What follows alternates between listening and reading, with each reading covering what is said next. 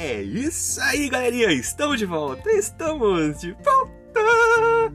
Aqui é o Anderson Tarifa e vocês estão acompanhando a mais um episódio desse podcast Macetes da Vida. E hoje nós estamos trazendo mais uma meditaçãozinha para os nossos caros jovens com o tema Tiago e o poder do conhecimento aplicado. Você, meu caro jovem, Continue acompanhando nossos episódios e escute agora o que nós estamos trazendo para o seu deleite.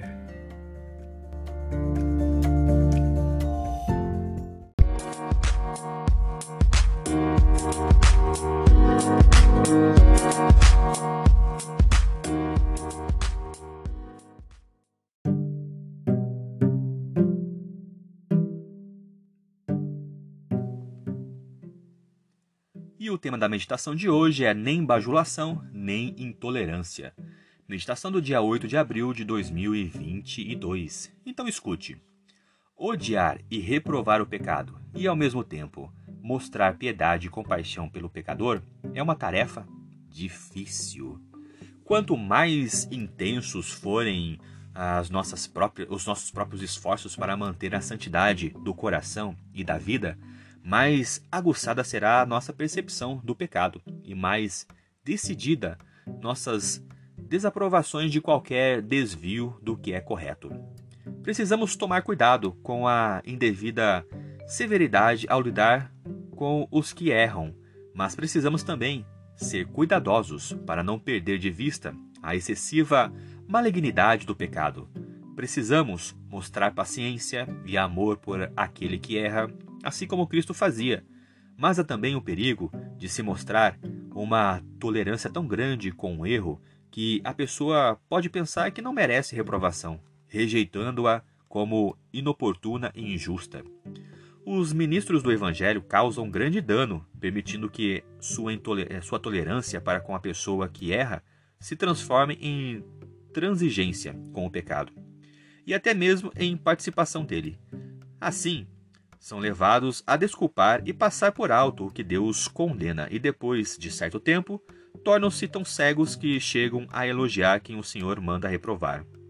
Os que perderam a sensibilidade de suas percepções espirituais por causa da pecaminosa tolerância para com aqueles a quem Deus condena, acabarão cometendo um pecado maior, tratando de forma áspera e severa aqueles a quem o Senhor aprova por se orgulharem da sabedoria humana, menosprezarem a influência do Espírito Santo e manifestarem aversão às verdades da palavra de Deus, muitos que professam ser cristãos e que se imaginam competentes para ensinar a outros serão levados a virar as costas para os requisitos de Deus. Paulo declarou a Timóteo: haverá tempo em que não suportarão a sã doutrina. Pelo contrário, cercar-se-ão de mestres segundo as suas próprias cobiças, como que sentindo coceira nos ouvidos, e se recusarão a dar ouvidos à verdade, entregando-se às fábulas.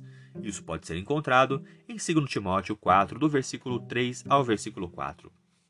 O apóstolo não faz aqui referência aos que são abertamente sem religião, mas a professos cristãos que se deixam guiar pelas próprias inclinações, tornando-se assim escravos do eu. Eles estão dispostos a aceitar apenas as doutrinas que não repreendam os seus pecados ou condenem a vida de amor ao prazer. Sentem-se ofendidos pelas claras palavras dos fiéis servos de Cristo e escolhem mestres que os elogiem e adulem.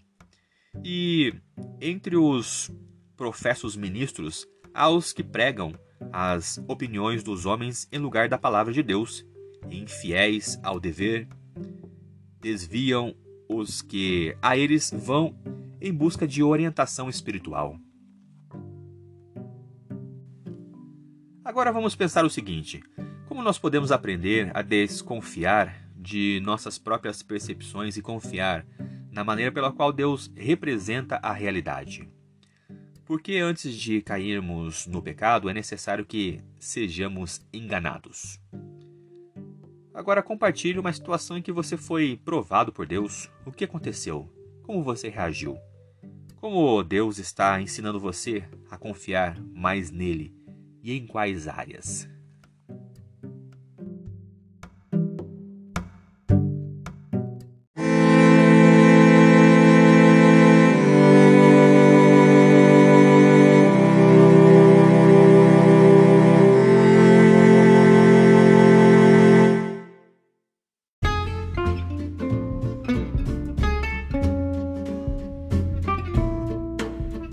É isso aí, galerinha. Mais uma vez, obrigado pela atenção que vocês estão disponibilizando para este canal.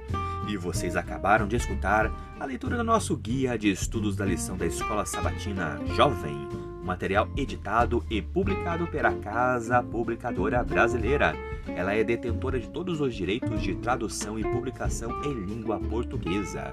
E esse guia tem como objetivo falar do amor do Pai de uma forma assim, ó, objetiva, clara e com muito amor, love e carinho para os nossos ouvintes. Continue acompanhando nosso trabalho em nossas páginas e em redes sociais, através do Anderson Tarifa e também no seu serviço de streaming digital preferido.